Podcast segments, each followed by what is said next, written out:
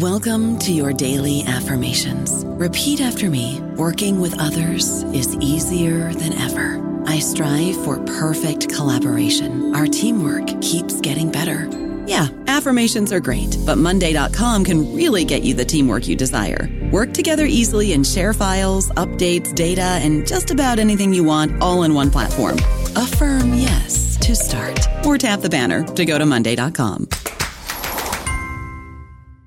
Hello, everybody. This is Marshall Poe. I'm the editor of the New Books Network, and I'd like to tell you that we have a new and improved website. It has two new features that we think you'll love. One of them is a vastly improved search engine so that when you type in keywords, you'll get a bunch of episodes really quick. The other is the ability to create a listener account. And in that listener account, you can save episodes for later listening. So you can create a kind of listening list. We think these features are neat and we think you'll enjoy them. Please visit the site today.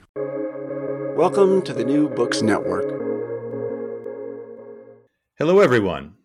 Welcome to this episode of New Books in Political Science. I'm your host, Joe Renouard.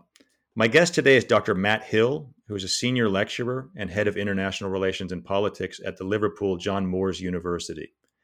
We'll discuss his new book, which is titled The Rise and Fall of Democracy Promotion in U.S. Foreign Policy From Carter to Biden, published by Routledge in 2022. Dr. Hill, thank you for joining us. Thank you very much for having me, Joe. We have a lot to talk about with this book.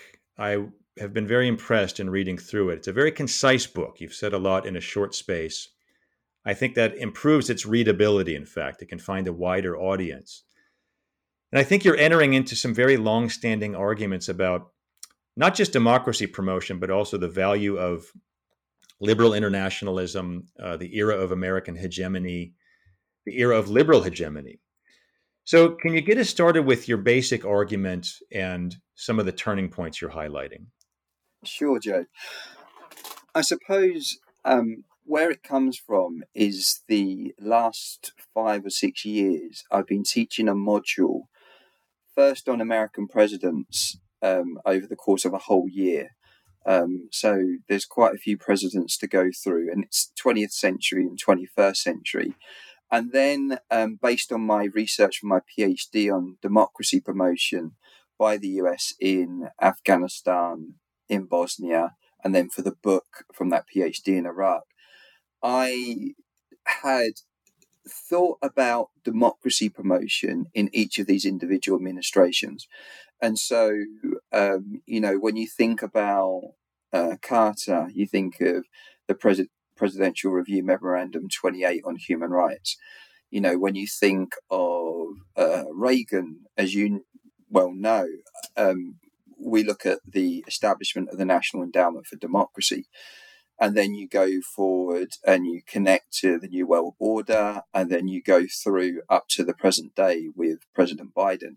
And I'd never really made a connection between the two. And, you know, it's kind of strange that I haven't, and I hadn't really seen that much talk about it because actually continuity and discontinuity is one of our like main mantras of US foreign policy examination is you know what things stay constant and what change you know what make what what enables or encourages those changes is it external or international context? Is it domestic uh, context?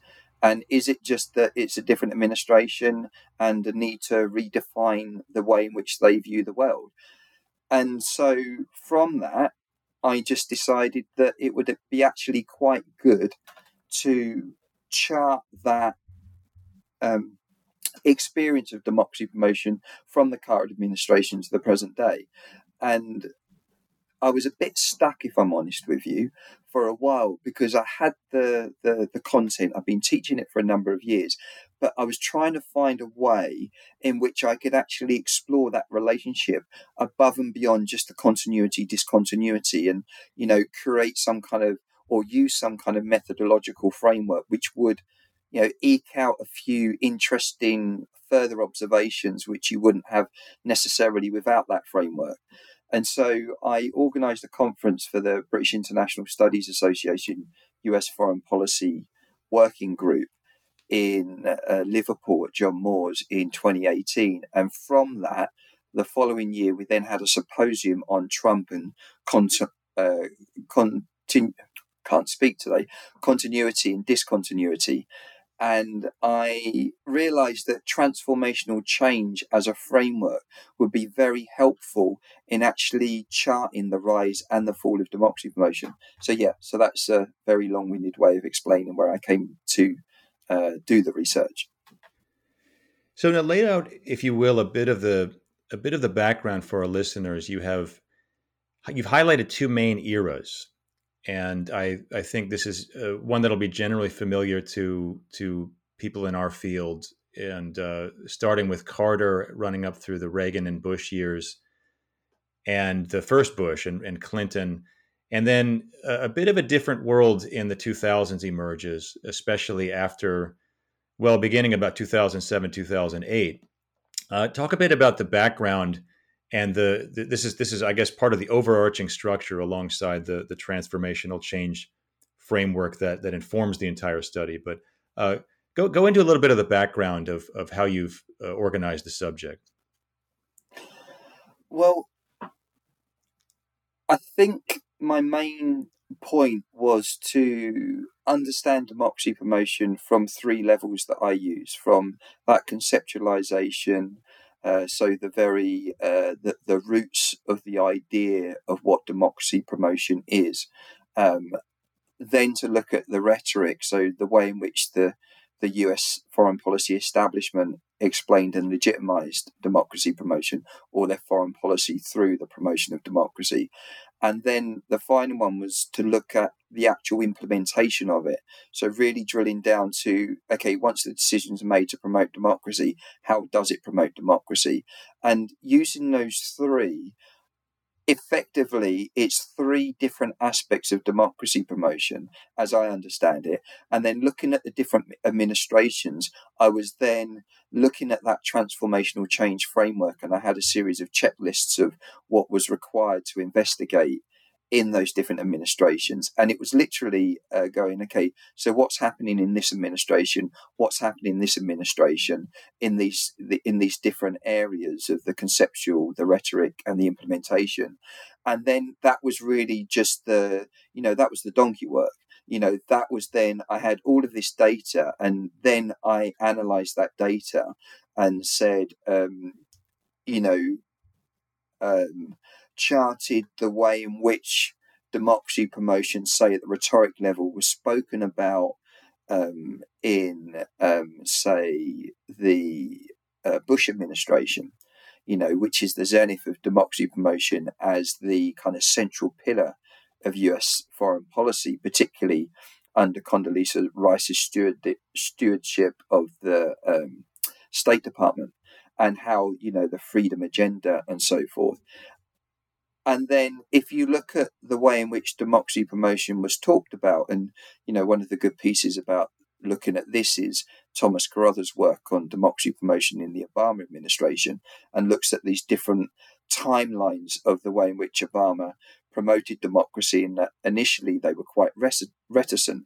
And, you know, people have talked about the very language of democracy promotion within uh, the the Washington Beltway as being toxic. Um, in the international environment, it's toxic. In the domestic population, it's toxic because it's very much associated with foreign military interventions that haven't succeeded in fulfilling that level of uh, national objectives.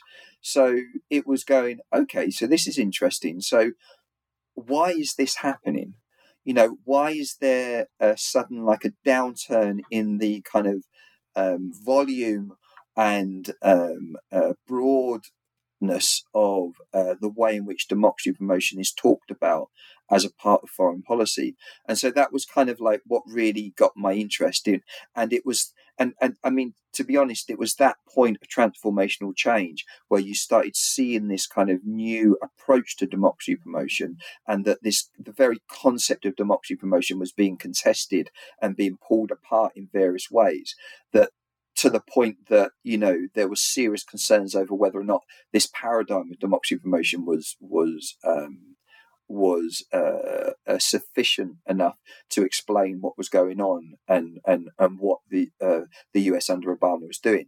And it was then that I was like, oh, but you know, how did democracy promotion come come around in the first place? And so that's why I walked it back to uh, the Carter administration because again, there I saw a very uh, clear distinction between what the uh, Nixon Ford administrations were doing and then what Carter did as a response. And yeah, so that was that. You know, it's a very clear narrative arc, and I think one that, uh, you know, it's a very satisfying explanation of it. I'm going to read you a quote, and this is, I, I think, something I would highlight as as something close to a thesis. Uh, the rise and fall of democracy promotion as an effective foreign policy tool mirrored the relative dominance of the U.S. in the international arena. End quote. And you know, I, I read this as as a an indication that democracy promotion is not something that's going to simply happen, as you've said, in a in a in the vein of continuity. Uh, the surely the the bureaucracy exists, the laws exist, uh, but how they'll actually be implemented, what level of priority they'll have for each administration changes and there really is a, a, a, big turning point we've seen somewhere between the Bush and Obama years and uh, continuing into the Trump and Biden years. Um, I see. Tell me if I'm right about this. I I see that you're you're bringing in a bit of a, a realist perspective here, in a sense. Uh, I don't want to I don't want to put you on the spot and ask you to defend a theory, but uh, you're you're telling the story. I think you're you're borrowing from people like John Mearsheimer and others about this is kind of the story of the end of liberal hegemony. This is the story of, uh, and it, you know, this may not last forever, but does that sound right to you? That I'm, I'm reading that you're you're in a way you're telling the story of of the the the uh, uh apex of American power in the 1990s and early 2000s, and that with the diminishing of democracy promotion, we're seeing that uh, representing in some ways the limits to, to liberal hegemony and uh, limits as well to American power. Is that kind of the broader story you're telling? Yeah.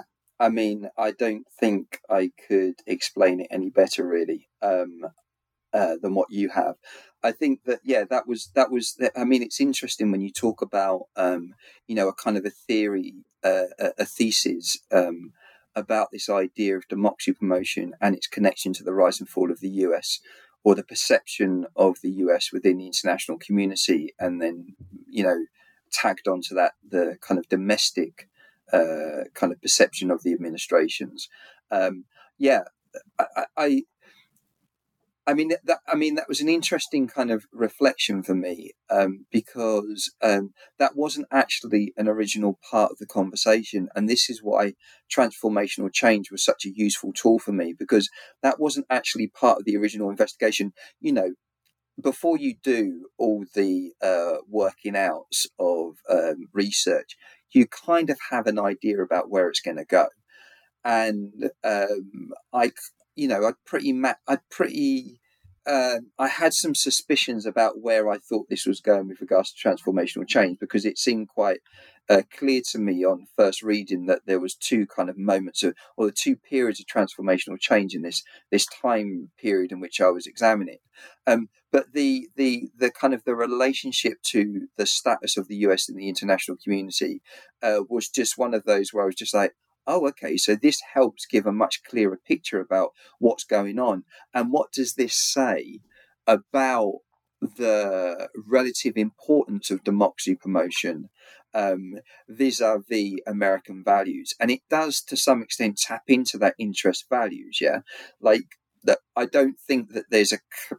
When you listen to uh, presidents talking over the decades about how the US will act in its values and its interests. Or you hear President Obama talking about enlightened self interest. There is a very clear relationship between interests and values, and values help explain why things are doing. It also shapes what options are available for the US to do. And I think that's an important point there that it shapes it as well. The difficulty, though, is name me a situation from any country where they act in what we would call some kind of ethical or moral value um, without it also fulfilling some interest. It just, I, I can't see it. Um, maybe you know, I don't know every country, so I can't claim supreme authority on here. But this is a working argument for me. Now, with that in mind, I think that the um, I think that yes, it does help us understand the kind of weakening of liberal hegemony um, um, or the US dominance of liberal hegemony, um, and that there is uh, an elevation of um, um, other great powers in competition with the US. But I actually am thinking more about this recently because of the Russian invasion of Ukraine, and I haven't fully consolidated or uh, worked out my ideas about this, but I've been writing down for a few weeks about certain things. And one of those, though, is that um, liberal hegemony, yes, we have seen it in a very critical light for a very long time.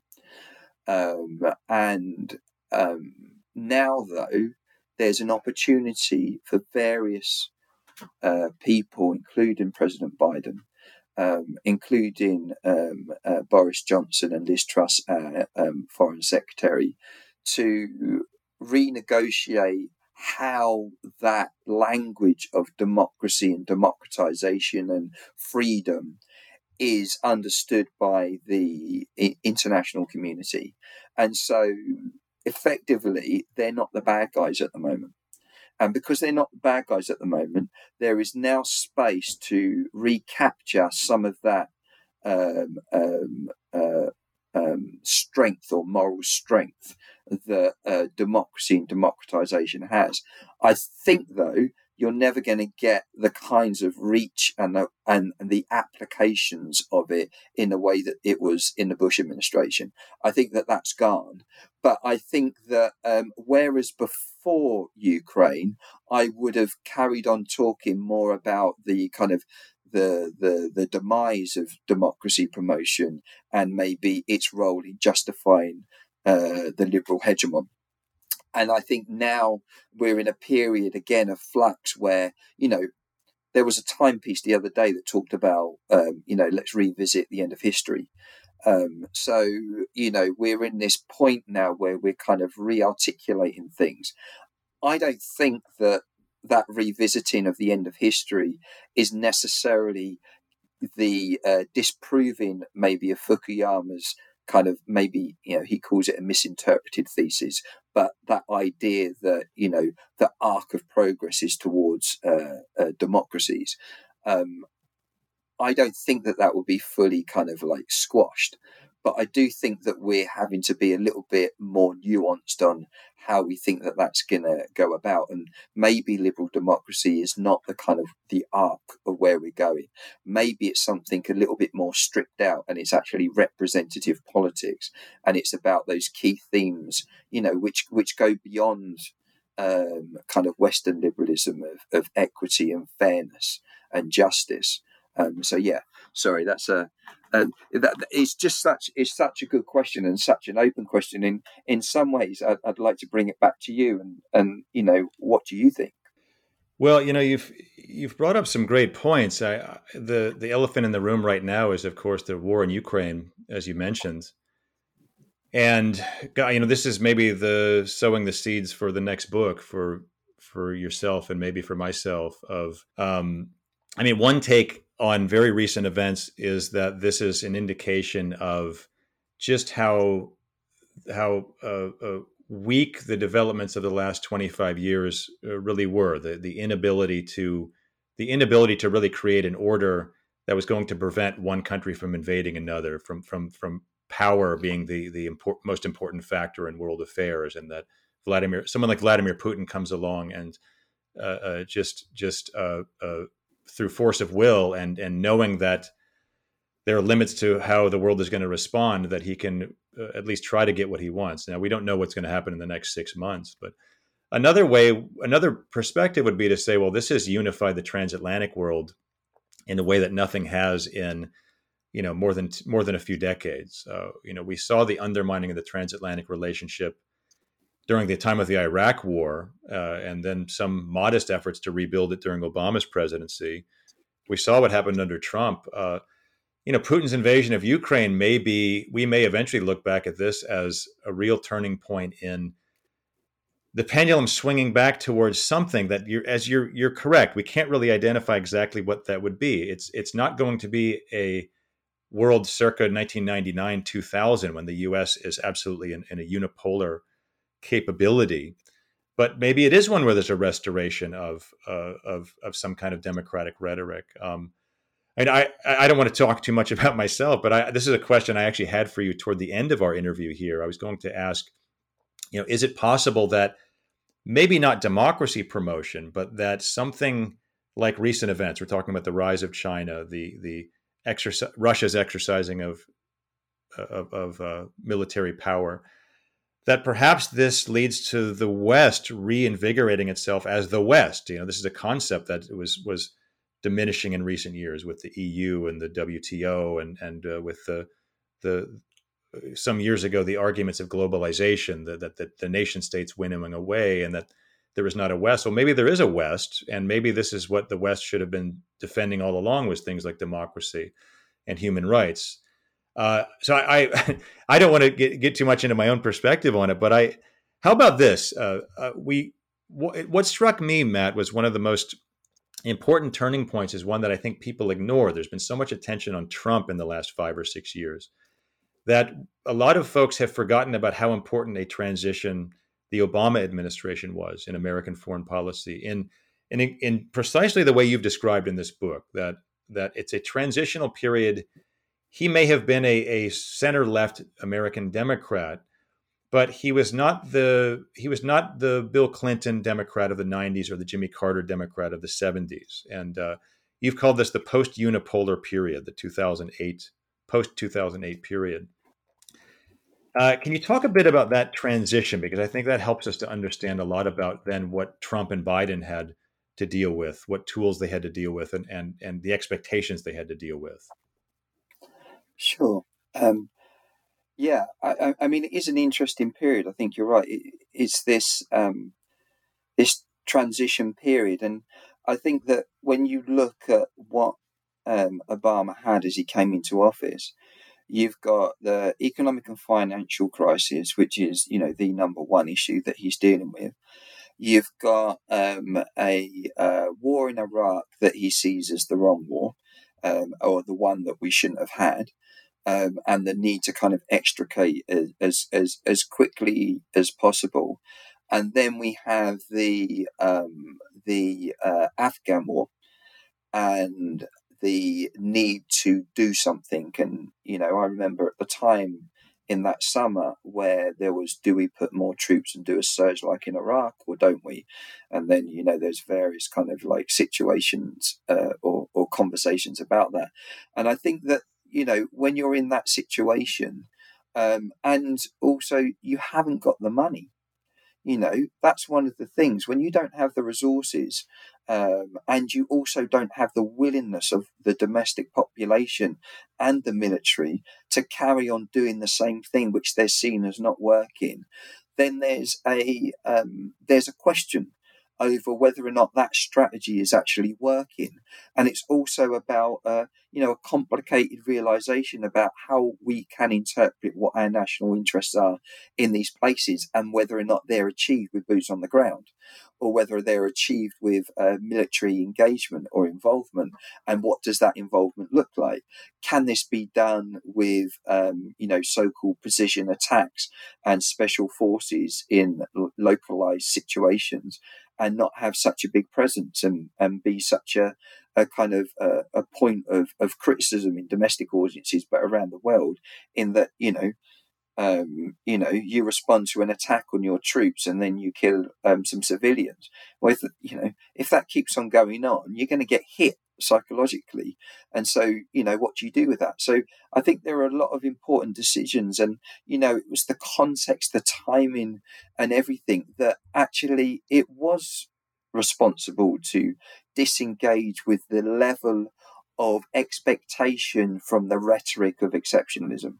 That there was this recognition that actually we need to, um, you know, not be illiberal or say not be non-liberal in our understanding of what we want to do and why, but be a little bit more realistic about whether or not we can achieve it. You know, be less optimistic that all we need to do is change this in our democratization plan, plans or change this in our military strategy and it will lead to success. And I think that was, you know, an important time of, you know, kind of trying to reconfigure the way in which the US focused its approach in the international arena. Now, I don't think they get got it right in a number of areas, and I also think that some of the ways in which they talked about their disengagements in places, you know, the the Iraqization, which was something which um, I believe it was Biden as vice president talked about, this sense of you know the US military and allies and coalition partners have, have been involved. It's been their military mission to stabilize Iraq, and now it's the Iraqis' responsibility and to kind of disengage. And then the same that that was part of the conversation in Vietnam. Uh, Vietnam, see, it comes from the Vietnamization. That's where it is. But I mean the Afghanization. So the Afghanization of of, of the uh, opposition to Taliban um, so that the Afghan National Army and the Afghan National Police then become the point of contact in that fight. And so, yeah, so you, you've got this kind of very transitionary period. Um, I think part of this story is that he never rejected American exceptionalism. Um, Biden's administration never rejected liberalism as an ideology and that um, it should be something that other states should replicate. But what he was doing was pulling back and disengaging with the large scale missions and the expectations that what they were doing to help deliver democracy was, um, you know, they took democracy from the equation. Like I mentioned, the Afghan uh, Pakistan strategy document um, of the, um, I think it was the late two, I think it was like 2009, uh, 2010, didn't talk about democracy at all, except one reference, and that was to Pakistan. That wasn't to Afghanistan. The, the, the narrative changed and it started talking about development work. So, because if you look at the funding um, of US foreign assistance in Afghanistan, it massively shut up uh, when Obama kind of pulled back from the objectives of creating and establishing a democracy in Afghanistan and moved it towards development. So they put more money in to do to do the work of development work and to stabilize the country, but they took away the expectation that they are going to be responsible for delivering a democracy. Um, so yeah, so there's lots of things there. I don't know about you, but I'm very busy and I don't have a lot of time to cook. That's why I subscribe to Factor. Eating better is easy with Factor's delicious, ready to eat meals. Every fresh, never frozen meal is chef crafted, dietitian approved, and ready to go in just two minutes. You'll have over 35 different options to choose from every week, including Calorie Smart, Protein Plus, and Keto. These are two minute meals. Factor meals are ready to eat and heat, so there's no prepping, cooking, or cleanup needed. They're flexible for your schedule. Get as much or as little as you need by choosing your meals every week. Factor is the perfect solution if you're looking for fast, premium options with no cooking required. Sign up and save. We've done the math, and this is important. Factor is less expensive than takeout, and every meal is dietitian approved to be nutritious and delicious. Head to factormeals.com slash NBN50 and use code NBN50 to get 50% off. That's code NBN50 at factormeals.com slash NBN50 to get 50% off. Yeah, in fact, you can really see it setting up uh, from the time that Obama takes office in January 2009. The limits are, are everywhere to be seen. I mean, the, the financial crisis, uh, obviously, job one for him was going to be the domestic economy. And you very rightly point out then the amount of debt that the Americans take on. That those the combination of those two things means very clear uh, resource limits, uh, resource limits to what one can achieve, even if one wants to. And then you add to that the the waning public interest in shaping societies far from our shores. You know, I, have always said that we've been in this long period of neo-isolationism, and uh, you you refer to this in a few different ways. Uh, we've been in this period of neo-isolationism for going on about 15 years now, 14, 15 years. And Obama, I think, recognized that. Uh, I mean, I wanted to uh, read something to you. I, I do wonder what his what his interests were in terms of foreign policy. He's really more of a domestic policy president, but you made the very interesting case. and I think you're right about this that they were prioritizing local voices. It wasn't as though they were going to completely ignore uh, the the the the longstanding, you know, at that point for two and a half, three decades, importance of democracy promotion, but that it would be determinant uh, depending on what was happening on the ground and also America's interests, as you've said. So here's how you wrote this in that chapter. Uh, if local actors required support in a democratic transition and asked the U.S. for assistance, the Obama administration would act, but only if it suited the administration's interpretation of U.S. interests. If supporting a non democratic regime was conducive to American national interests, then the U.S. would maintain its current policy as it did in Bahrain in 2011 and uh, end quote. And so we have we have the the response to the Arab Spring. We have the very halting uh, adventure in Libya. One might say that did not turn out the way that they wanted, and that became a, a, a point of a point of vulnerability for Hillary Clinton when she ran for president. Then, but I think you you you very rightly point out that there is this. It's more a matter of we're not going to be leading these events. We're going to learn from the mistakes of the Bush administration. We're going to see what goes on in the ground and combine that with our interests. Does that sound about right to you? Am I reading that correctly? Yeah, yeah, you are, Joe. I think um, the um, I think what helps understand this situation with Obama is, um, and this is part of an ongoing um, piece of research that um, a monograph that I'm working on at the moment, which is looking at the Obama administration's response to um, the Arab Spring. And I think that in many ways, I don't think they wanted the Arab Spring to happen, in the sense that um, I think it complicated their relationship with the language of democracy promotion because I think there was a very clear incentive and understanding that they would pull back from any sense of uh, large scale democracy uh, promotion missions. And in fact, if you look at, you, you remember the Iranian Revolution, I think it was about 2009, 2010, um, the Obama administration was not too critical of the Iranian government and kind of held a little bit back, thinking that that would enable them to then negotiate um, um, with the Iranians with regards to the acquisition of a nuclear weapon. So I think that, you know, but once that kind of didn't pan out, and once the Arab Spring hit, I think that there was a, suddenly a recognition that they had to kind of communicate with the language of democracy and, and to the two people wanting a democracy. But this is the interesting thing the language of local ownership. They adopted and adapted from the critical peace building literature.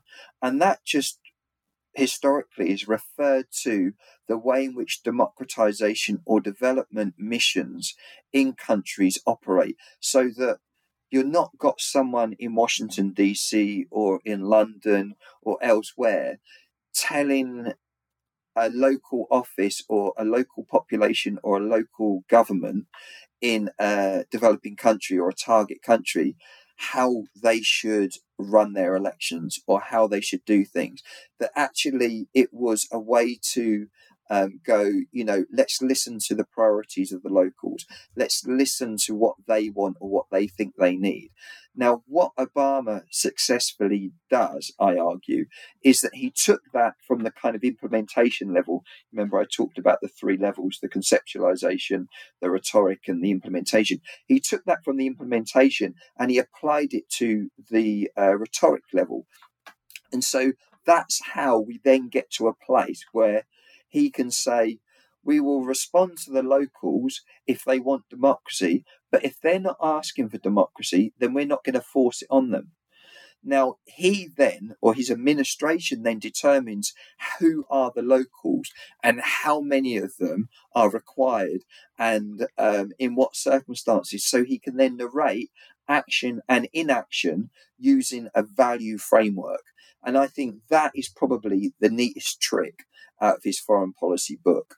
Um, I, I just think, like, I admire the capacity to turn something into uh, a positive, to not help people around the world uh, uh, supporting for change, political change, so that it's more representative and accountable, which is, after all, what the kind of historical, uh, you know, whether it's the city on a hill or like an active, actual interventionist kind of policy is. But that's part of the kind of the gig with American identity, yeah, the mythology of America. So to be able to talk about that but not actually do it, but still get the points for talking about it, I think was a, a very clever kind of uh, kind of um, um, exercise. And so that is the way that I think Obama was able to deal with that transition period.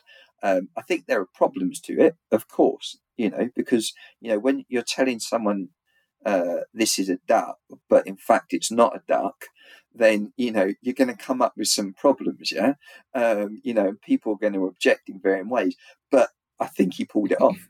So well, you know, I, if, if, I could add one thing to that, I, I, and I think it's a great project for you to pursue. the The rhetorical attention is also, in a sense, it's a sop to his domestic constituents. There are certain there there is a a left wing of the Democratic Party that is interested in uh, global amelioration. There is a slightly different group interested in in human rights and democracy promotion. There there are the NGOs. Uh, there's a global audience. So yeah, this is a maybe maybe part of that study would be about about uh, messaging, about uh, about imagery, about uh, rhetorical claims versus actual policy versus reality, and um, uh, that would tie in neatly with, in fact, my next question, which is.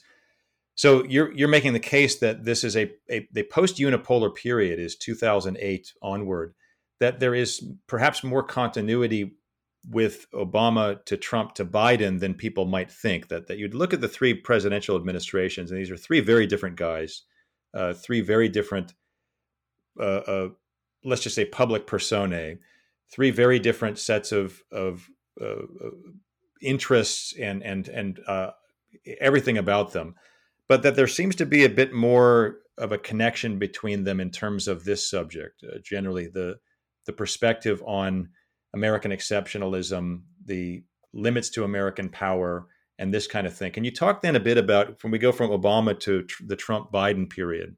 Uh, what goes on there?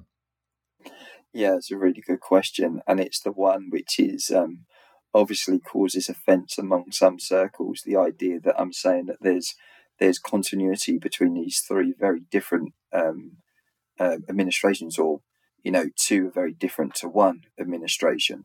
Um, yeah, I mean, when I was when I was kind of working this out, I was like, okay, so I'm going to have to be quite clear as to where I thought there were some similarities, and I think the similarities are the downplaying of democracy promotion, and you know, so you know, strip the kind of rhetoric level away and let's just look at the implementation level, is that Obama was quite clear that he didn't want to um, engage in the same way as the previous president and the previous president before him, the Clinton administration. So I think that um, the that's where the similarity lies is that they were both resistant to large scale interventions. You know, they they they they they, they had the legacy of Iraq, Afghanistan, um, and then, interestingly, for various reasons, but on the surface level, the uh, the, the failure in Libya um, to have a different approach to democratization um, um, in regards to establishing a democracy. So that's where that continuity is. The difference, though, is that uh, Trump rejected liberalism as an ideology and the foundational principles of liberalism. And democracy promotion is an aspect of that liberal liberal ideology. And so that's where the extra rejection comes from. And if you look at, for example, whereas Obama reduced the, the, the, the scope and the, the opportunities for democracy promotion um, in that way, what you get um, but he increased, say, the amount of money for US aid in Afghanistan as an example. And and um, if you look at Trump, he rejected the ideology as well, and he also rejected the practice of it. And how he did that was not only declaring that he wasn't going to do any interventions, but he also gutted the State Department um, made sure that people weren't um, re-employed, um, got loads of the top people in the State Department to resign, um, gutted the um, um, Agency for International Development, and uh, made very clear that um, he didn't support issues such as independent media and independent judiciaries within the United States and the kind of impact that had on other states um, in regards to their willingness to compromise their own judiciaries and their own media um, and to go against some of the relationships that the US embassies in those countries had made with some of those non state actors, uh, uh, independent media, judiciary, and so forth, that they, it, in a way, how much of a green light this was that's a separate question, but it was a green light. Um, and I think that, that that that created a very kind of difficult situation. Also, on top of that, President Trump's um, somewhat honorific um, uh, love of uh, strong men in leadership also kind of contributed to this sense of um, you know um, attempts to um, delegitimize uh, objections and, and, opposition within states. Um, and then you get to the Biden administration, and that's the interesting one because, yeah, we we've only had a year and a bit, so we can't really talk in too much significance, but we can talk about trends, right? So where I would talk about Trump uh, to Biden, I would say that Biden, to some extent, is going back to that space that Obama occupied, which is a more or less you know trajectory uh, of, of of the different presidents um, in that it's a kind of reconsolidation of the reduction of democracy promotion as an overarching framework to explain and legitimize foreign policy that the language of democracy is to some extent uh, stripped out of uh, development work and so forth. And and um, but and in a way you could you could potentially argue that Trump is a bit of an aberration in that because he rejected liberalism in so many different foundational ways. But where I would say that Biden perhaps has gone the extra step is that he has kind of said that it's a return to democratization or a return to things how they were under Obama and democracy promotion and so forth, and, and the way in which America is to conduct its foreign policy and to be good with its other allies and the community of democracies. And he has this, um, for want of a better word, festival for democracies uh, recently and, and, and stuff like that. One of the ways in which he could have doubled down on that was lost when um, they left Afghanistan. And yes, there were absolute legitimate reasons for leaving. Um, but again, this comes into the language of Afghanization. Now, it was about the Afghanization of the uh, conflict with the Taliban. So it was removing themselves from responsibility of setting up the situation in the first place. Um, uh, the question or the problem is that um, for whatever reason, the intelligence they were listening to, and I understand and acknowledge the fact that there were other intelligent narratives about the quickness of the fall of the Afghan government, but the, the, the intelligence they decided to accept and, and base their policies on um, enabled uh, was was faulty, and the Taliban took over in a shorter period of time. And so the very conflict and the issue about withdrawing was brought to the frame in, a, in a, a very much real way.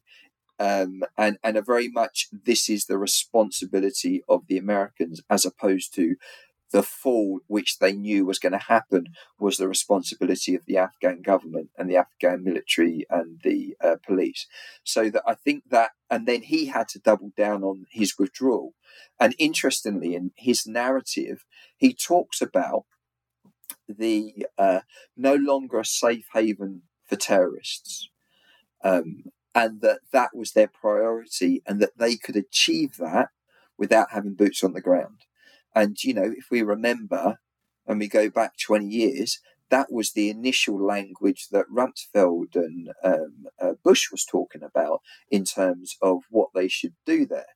Um, that, you know, it was only with the UN intervention that democracy promotion and democratization suddenly became a much more central part of the post Taliban era. And so, um, returning to an approach which isn't about state building and it isn't about nation building. It's just a really kind of interesting place where um, the uh, the idea that Biden has returned to the democratization fold, it kind of falls there in that kind of very public space, so that you know there are very committed reasons or, or conclusions to say that um, that isn't where Biden's going. But Ukraine happened.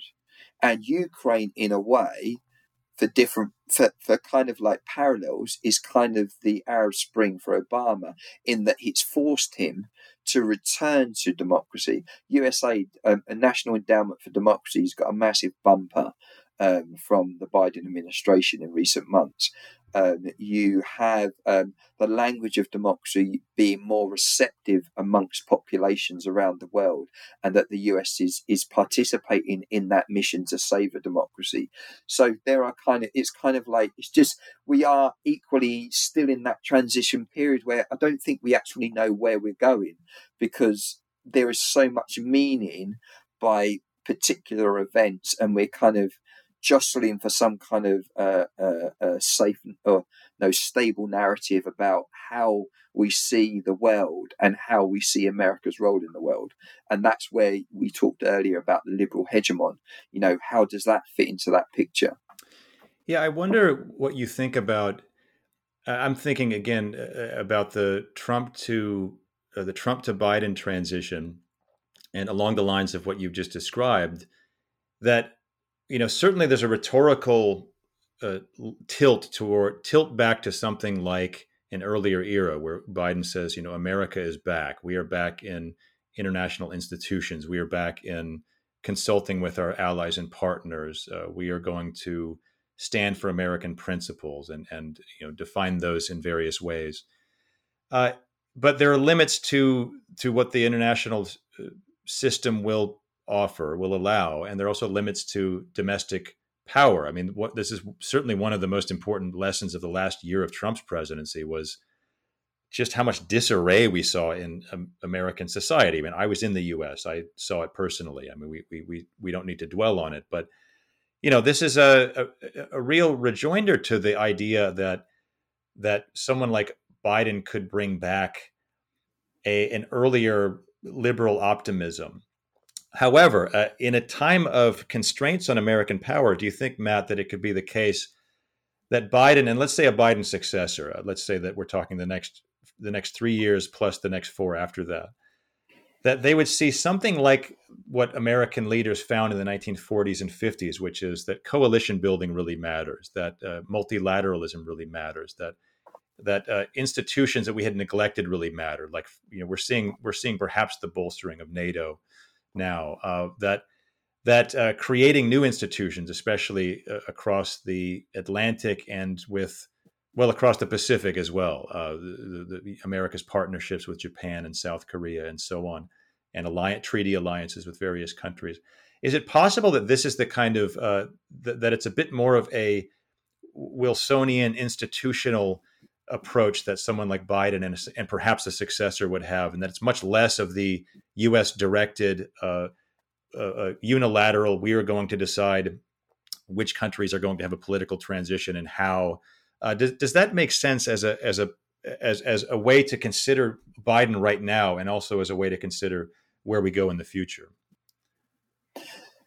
Yeah, that's that's a really good question. Um, I hadn't quite um, thought about the the kind of the return of um, recognizing the importance of liberal institutions as a means to um, maintain and develop um, the um, the American position, um, and in that position of dominance, recognizing that they need that support in a way that they did, you know, seventy years ago. Yeah, I mean, yeah, it, it totally makes sense to me.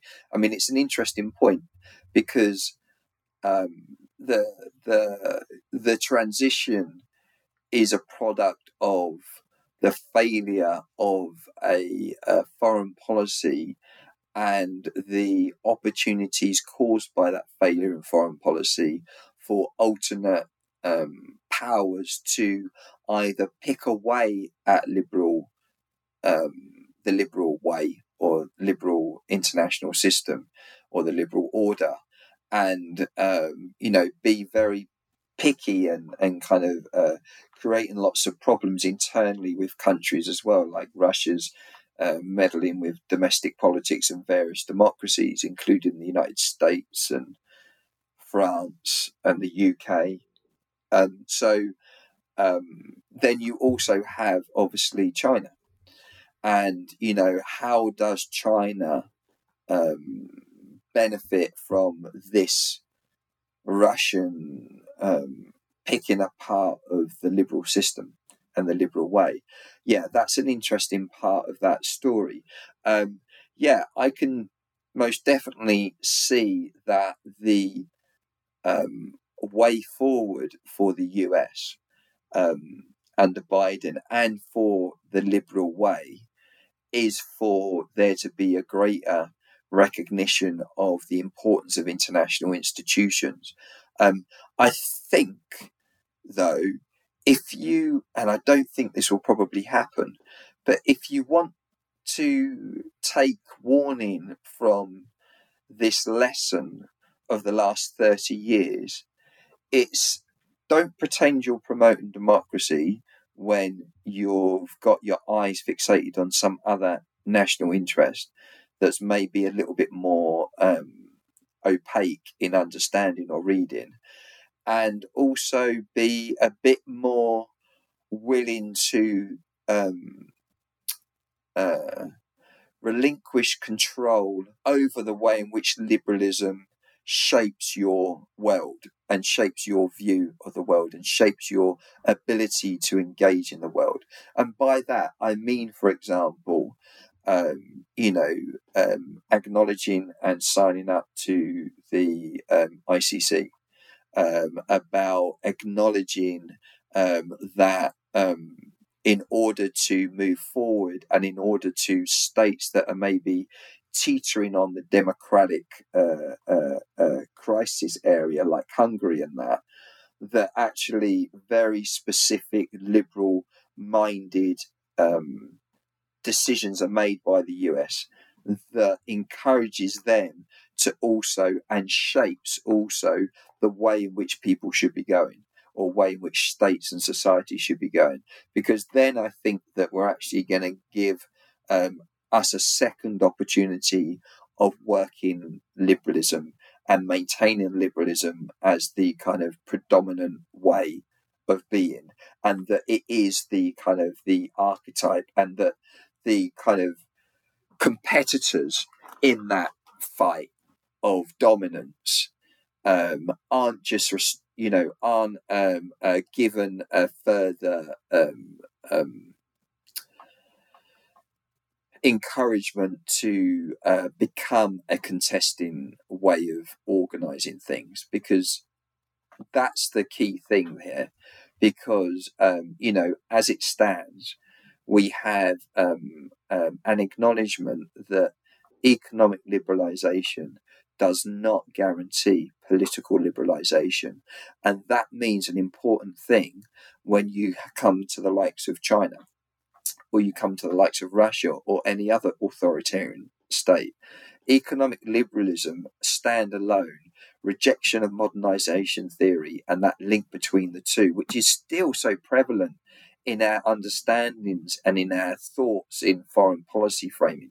Because, you know, modernization theory from the 50s onwards is still probably a legacy of the uh, instructions that members of the foreign policy establishment have uh, studied along with um, uh, transitology or transition theory, um, which has kind of been a little bit more um, um, less. It's been a bit more ahistoric in regards to where democracy can establish itself.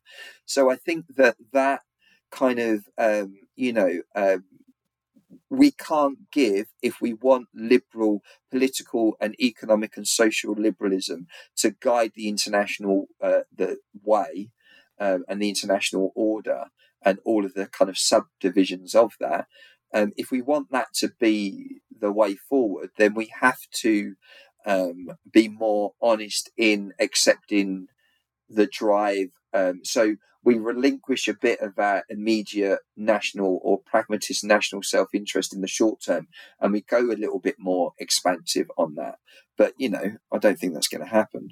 But yeah, that's how that's how I see that kind of that's how I see it play out if if and I I don't like to use these terms but if we want to quote unquote win um, and keep liberalism as a central feature of uh, international relations and the international arena and also have that influence the domestic identity of states and still live in that end of history narrative then I think that's where we need to go.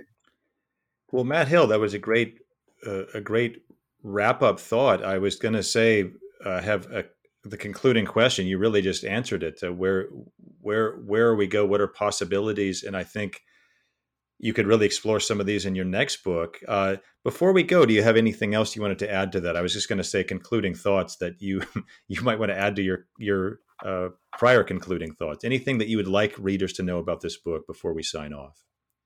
Yeah, I, I think um, what I'd probably want them to um, think about is that this is a story, and it's a story um, using a particular um, lens in order to bring out certain points.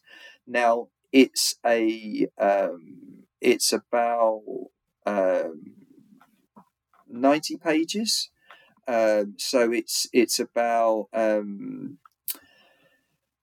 it's a refined argument, and they I did have the opportunity to turn it into a much bigger book, but I decided, and I think I made the right decision. I decided not to expand it because I think expanding in it, expanding it, would only have added further detail and maybe detracted from the kind of ease of the narrative and the flow of the argument. And it would just have been a lot more data. Now, I'm perfectly happy to have a conversation with people about the data and also some of the kind of like the the greater meta conversations like you so um, importantly highlighted about connecting to questions of liberal hegemony and how does this fit into that conversation um, uh, with regards to Biden and democracy promotion and uh, Ukraine um, and the invasion by Russia. Um, I think that um, you know I welcome those conversations with people, so please get in contact with me. Well, Matt Hill, this has been a great talk, uh, a great chat. Uh, Dr. Matt Hill is professor, pardon me, senior lecturer at Liverpool John Moores University. And his new book is titled The Rise and Fall of Democracy Promotion in U.S. Foreign Policy from Carter to Biden, published by Routledge in 2022. And as he's described, it is a, a very concise and straightforward, and I think very readable book, and uh, readers will learn a lot from it. So, Matt Hill, thanks so much. Thank you very much, Joe.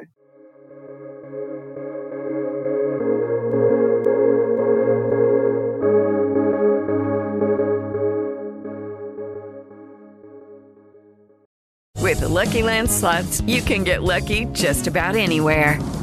This is your captain speaking. Uh, we've got clear runway and the weather's fine, but we're just going to circle up here a while and uh, get lucky. No, no, nothing like that. It's just these cash prizes add up quick. So I suggest you sit back, keep your tray table upright, and start getting lucky. Play for free at LuckyLandSlots.com. Are you feeling lucky? No purchase necessary. Void where prohibited by law. 18 plus terms and conditions apply. See website for details.